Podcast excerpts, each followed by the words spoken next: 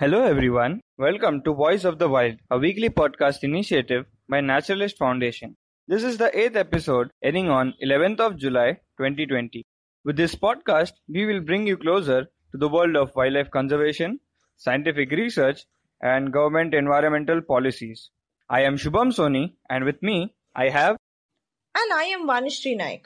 Today in the eighth episode of the podcast, we will first be looking at some major issues faced by the ecosystems of the world. Plastic has entered the Antarctic terrestrial food chain, causing many issues. Talking about such issues in our own country, there have been many unnatural deaths of lions in the Gir National Park. Even though such problems keep happening day after day, humans are still not learning the consequences of our ill-planned developmental projects. Such kind of projects are still going on in places like the Goa Sanctuary. But it's not the same case everywhere. And there is still hope, as Maharashtra has planned to declare Tilari Forest Area as a conservation reserve. Such decisions are very crucial in our country, as we have been finding new species of animals with each passing day. Also, we'll be talking about some endangered animals like the Gharial, that have seen a new ray of hope due to pollution clearance of the Yamuna River. We have some interesting topics today, so without further ado, let's get started. Plastic has entered the Antarctic terrestrial food chain. Scientists have found small bits of plastic in the guts of tiny, soil-dwelling organisms in the Antarctic. This raises our concerns that microplastic pollution has already got deeply rooted inside world's most remote land-based food systems. But what is microplastic? Microplastics are bits of plastic which are less than five millimeters. This can include extremely small plastic pieces included in household products and large plastic pieces that degrade into smaller fragments. Microplastics enter the diet of fish, birds and our own food as well. And one reason for that is it's really very difficult to break down plastic in a very short period of time. And this will lead to a large-scale accumulation of plastic over a long period of time in the seas, and the fishes will continue to accumulate it inside themselves. There is a dire need to reduce the amount of plastic in the sea. Some of the extreme estimates even indicate that the amount of plastic in the sea will increase until there is more plastic than fish. A huge proportion of plastic inside our oceans is the so-called microplastic, which is often so small or may be hidden that it can't be seen by the naked eye. Then there is sunlight, bacteria, wave motion, seasonal changes and other processes which can change the properties of these microplastics. Collectively, these weathering processes slowly degrade the microplastics to smaller and smaller sizes and chemical fragments.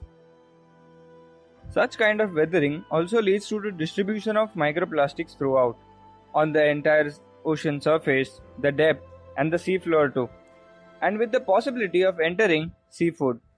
Microplastics can get stuck in the gills, mouth, stomachs and the digestive systems, making it really hard for fishes to breathe and eat.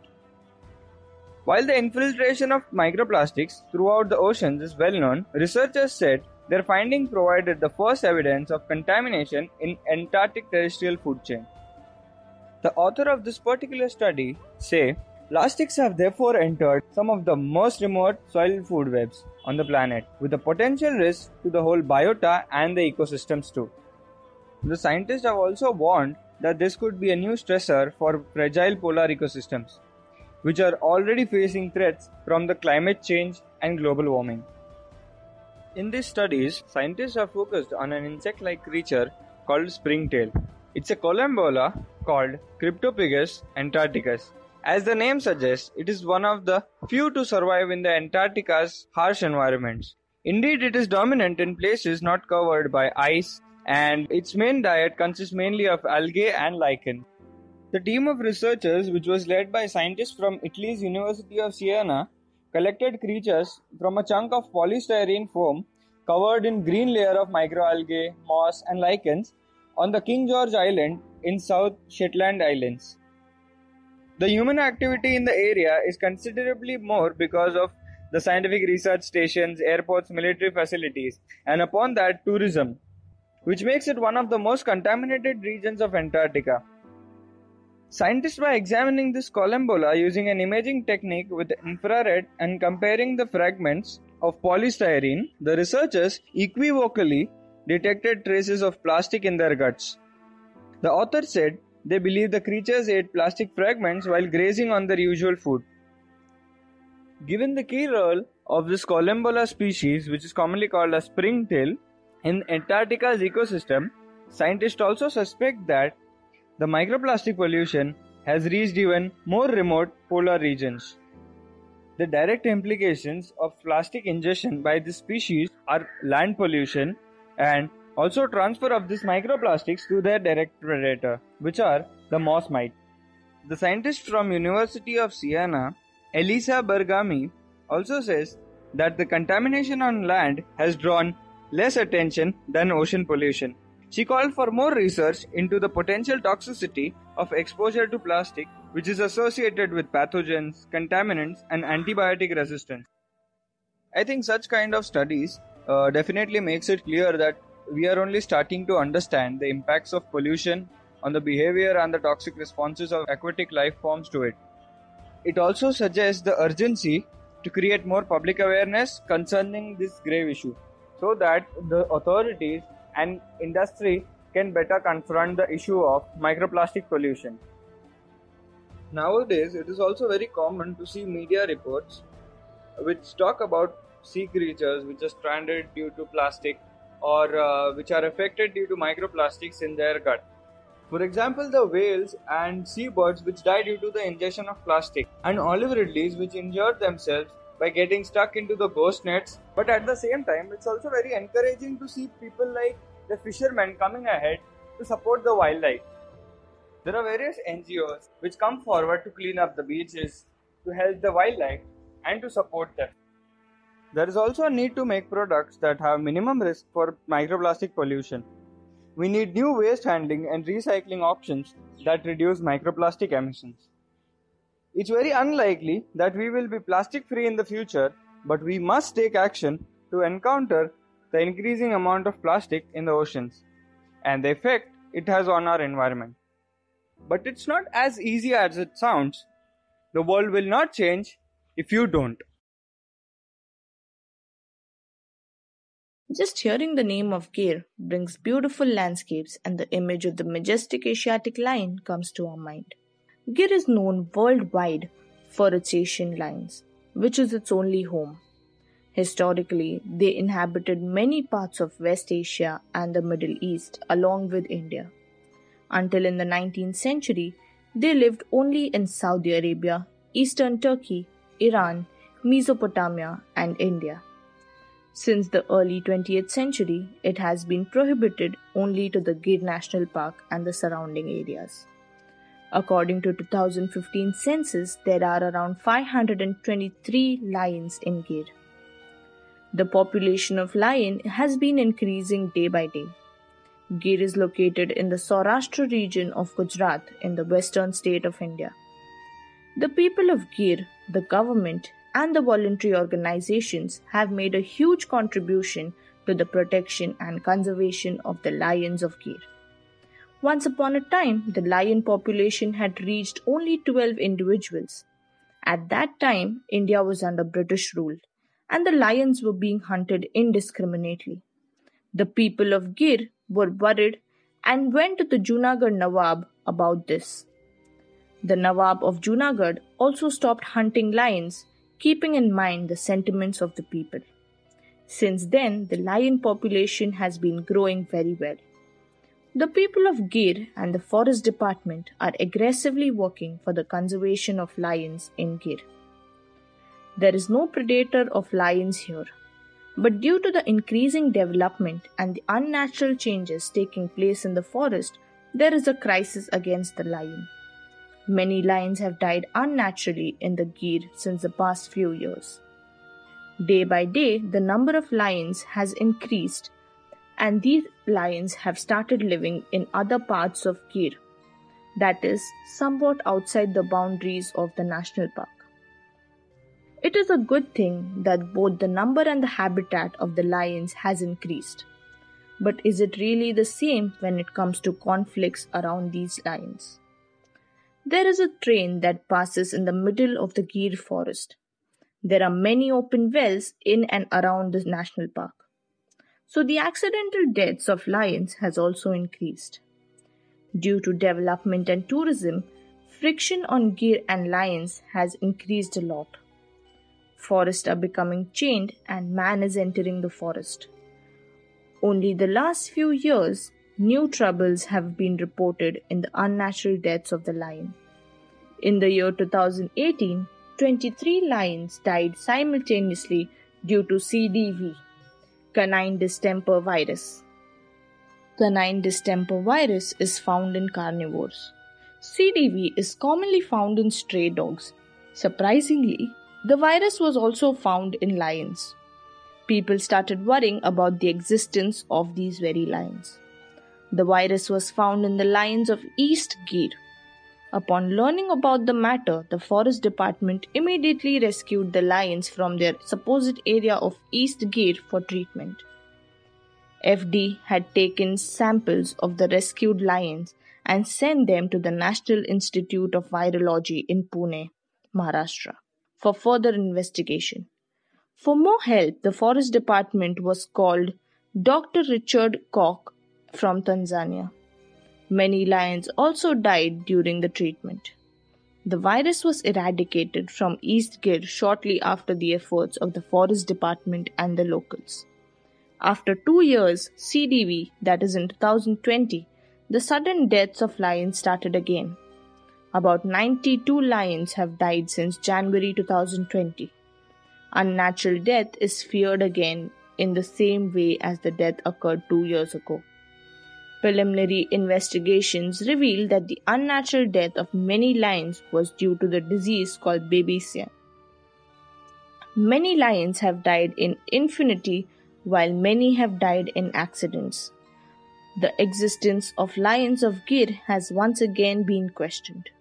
The survival of the Asiatic lion is at stake. This time too, the people of Gir and the Forest Department have worked hard to reduce the risk of this disease. The government also showed readiness to give an alternative home for the Asiatic lions in Kunho, Madhya Pradesh. But will the people of Kunho be as tolerant as the people of Gir? Can they be ready to live with the lions and give the efforts to save the lion like the people of Gir is doing? Gir is the only home for Asian lions in the world. The people of Gir have been living and growing with lions in Gir for many, many years now. It is because of the nature and the feelings of the people for Gir and lions. Let's hope that the relationship between Gir and lions remains the same and that the Asian lion continues to enhance the pride of Gir and India. We all know Goa for its pristine beaches by the west coast, but we often forget the national treasures that lie on the east. Here, along the borders with Karnataka, are dense forests of the Western Ghats. These forests are where beautiful natural marvels like the famous Dudhsagar waterfalls lies. This habitat is a home for many unique and wonderful wild flora and fauna.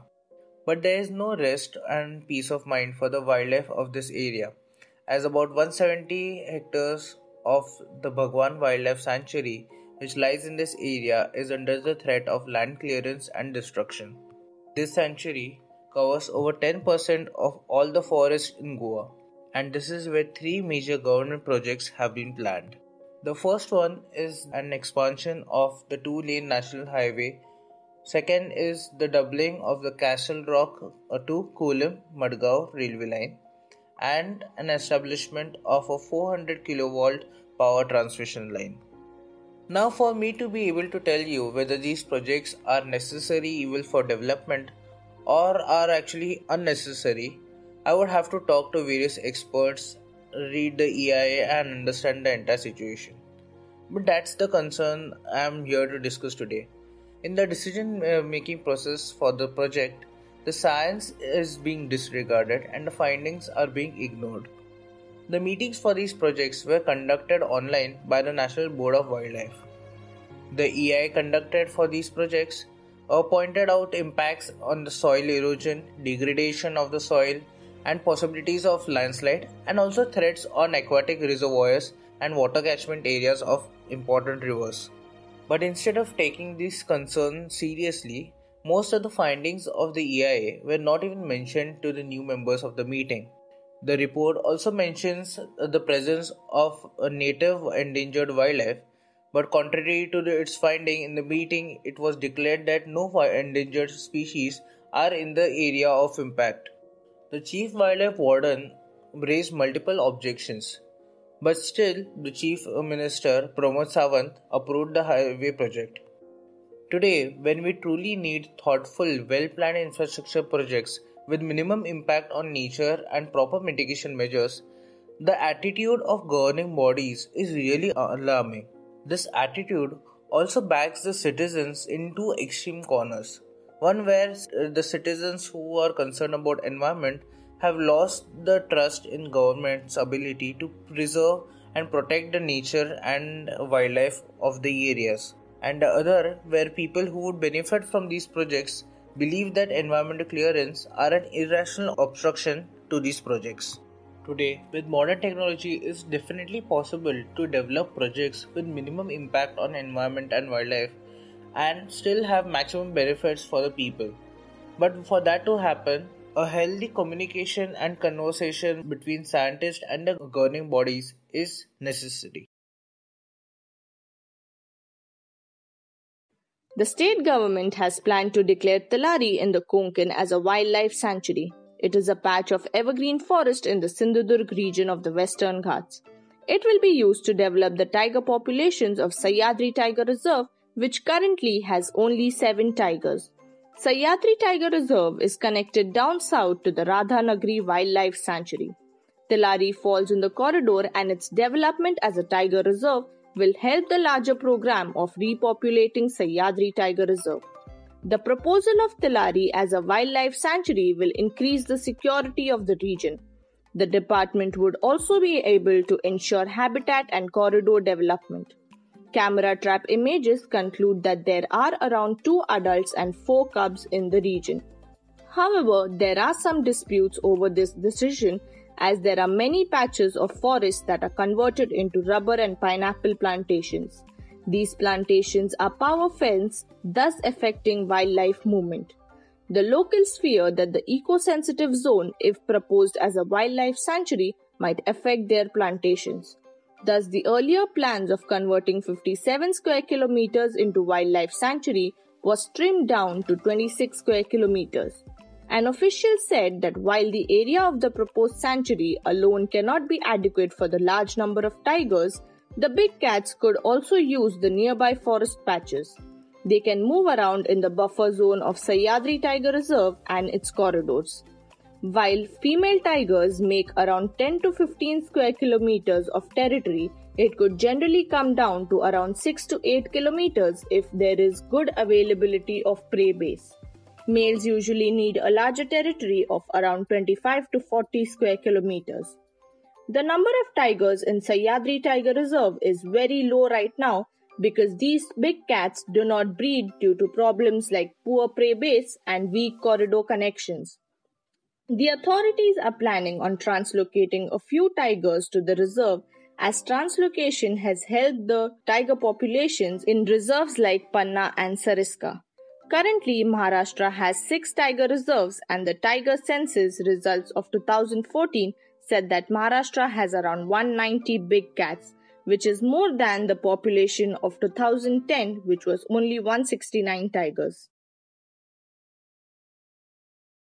Lizard taxonomy has seen a massive boost in recent times. Scientists have discovered a huge amount of novel species and have also documented amazing natural history of these reptiles. In the past one month only, we have seen five new species of dwarf geckos, that is, the geckos of genus Nemaspis, being described from a comparatively drier habitat than the tropical forest, which are typical for these dwarf geckos. These new species from such dry and arid wastelands in that the riparian habitats are definitely more biodiverse than we had previously thought. Each of the new species have been named for different aspects of coloration, habitat, or geographic location. For example, The nemaspisce Bangara, or the golden-banded dwarf gecko, is named for the yellow tail tip of the species and its type locality, which is less than thirty kilometers from India's largest gold mine, which is the Kolar goldfields. The nemaspisce graniticola, or the horseley dwarf gecko, is named after the granite boulders on which it lives. And the third one, which is nemaspisce yellagiriensis, or the Yellagiri dwarf gecko, is named after its type locality, which is Yellagiri in Tamil Nadu. These three new geckos represent a completely new clade of rock-dwelling dwarf geckos called the Bangara clade. And this Bangara clade came into existence probably because this whole clade was isolated from other members of the genus for at least fifteen million years. These three new species are only known from isolated mountain type of localities, which are just one hundred twenty to sixty kilometers apart. The elevation is mostly more than one hundred meters above sea level. These new species are known only from isolated mountain habits that are just sixty to one hundred twenty kilometers apart from each other. Generally, these geckos are found at an altitude of one thousand meters above sea level. The discovery of these new species also gives us insights into how different groups have coped with the climate change in the past, which can potentially also inform us about the effects of future changes. How has a group that is largely restricted to cool forests of Western Ghats managed to persist in the warm and exposed open rocky granite habitats of the Mysore Plateau? The answer lies in the large granite boulders.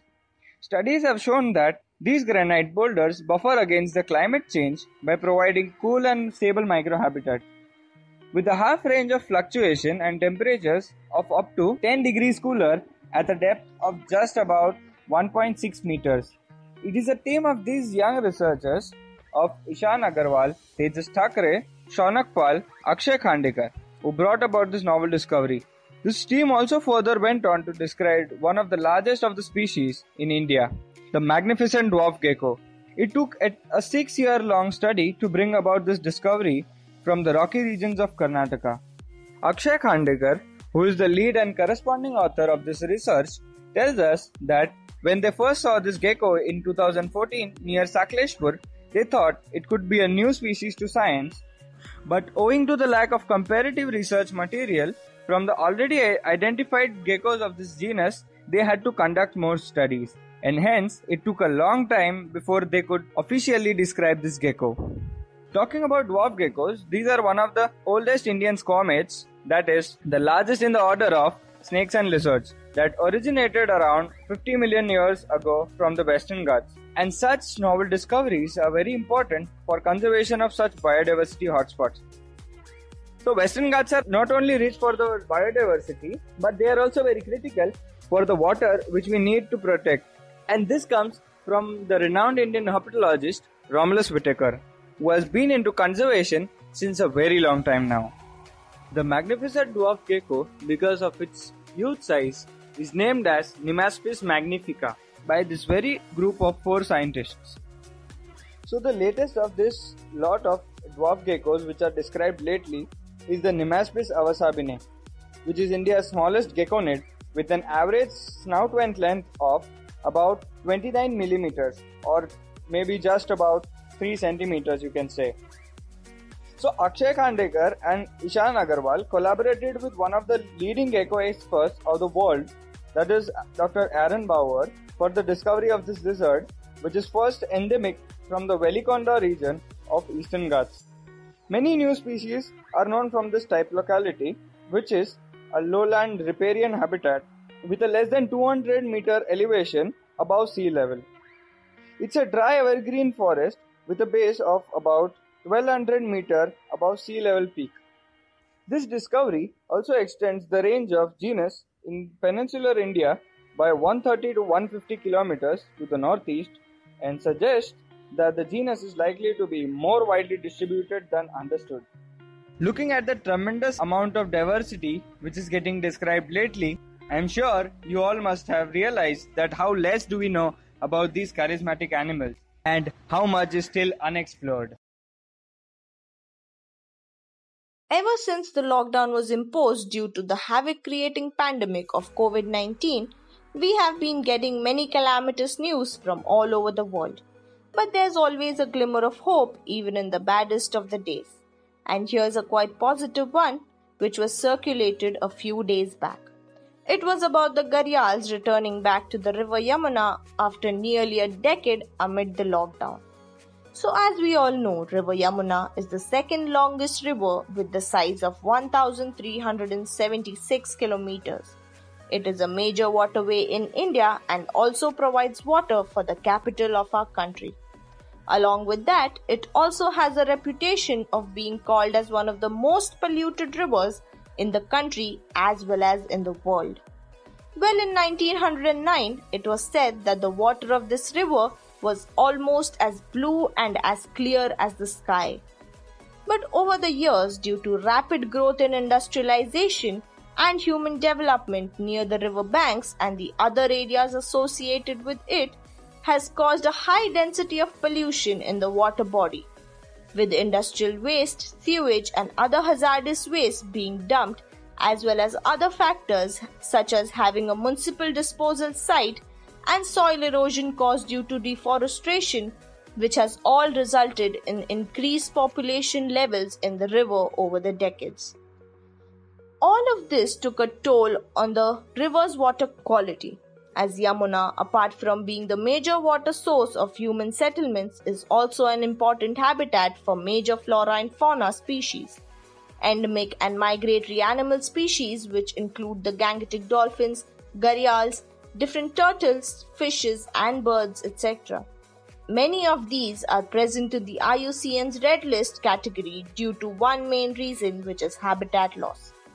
Today, we are going to talk about the Gharials in particular. So the Gharial, also known as Gharial, is a critically endangered species of fish-eating crocodile found in Asia.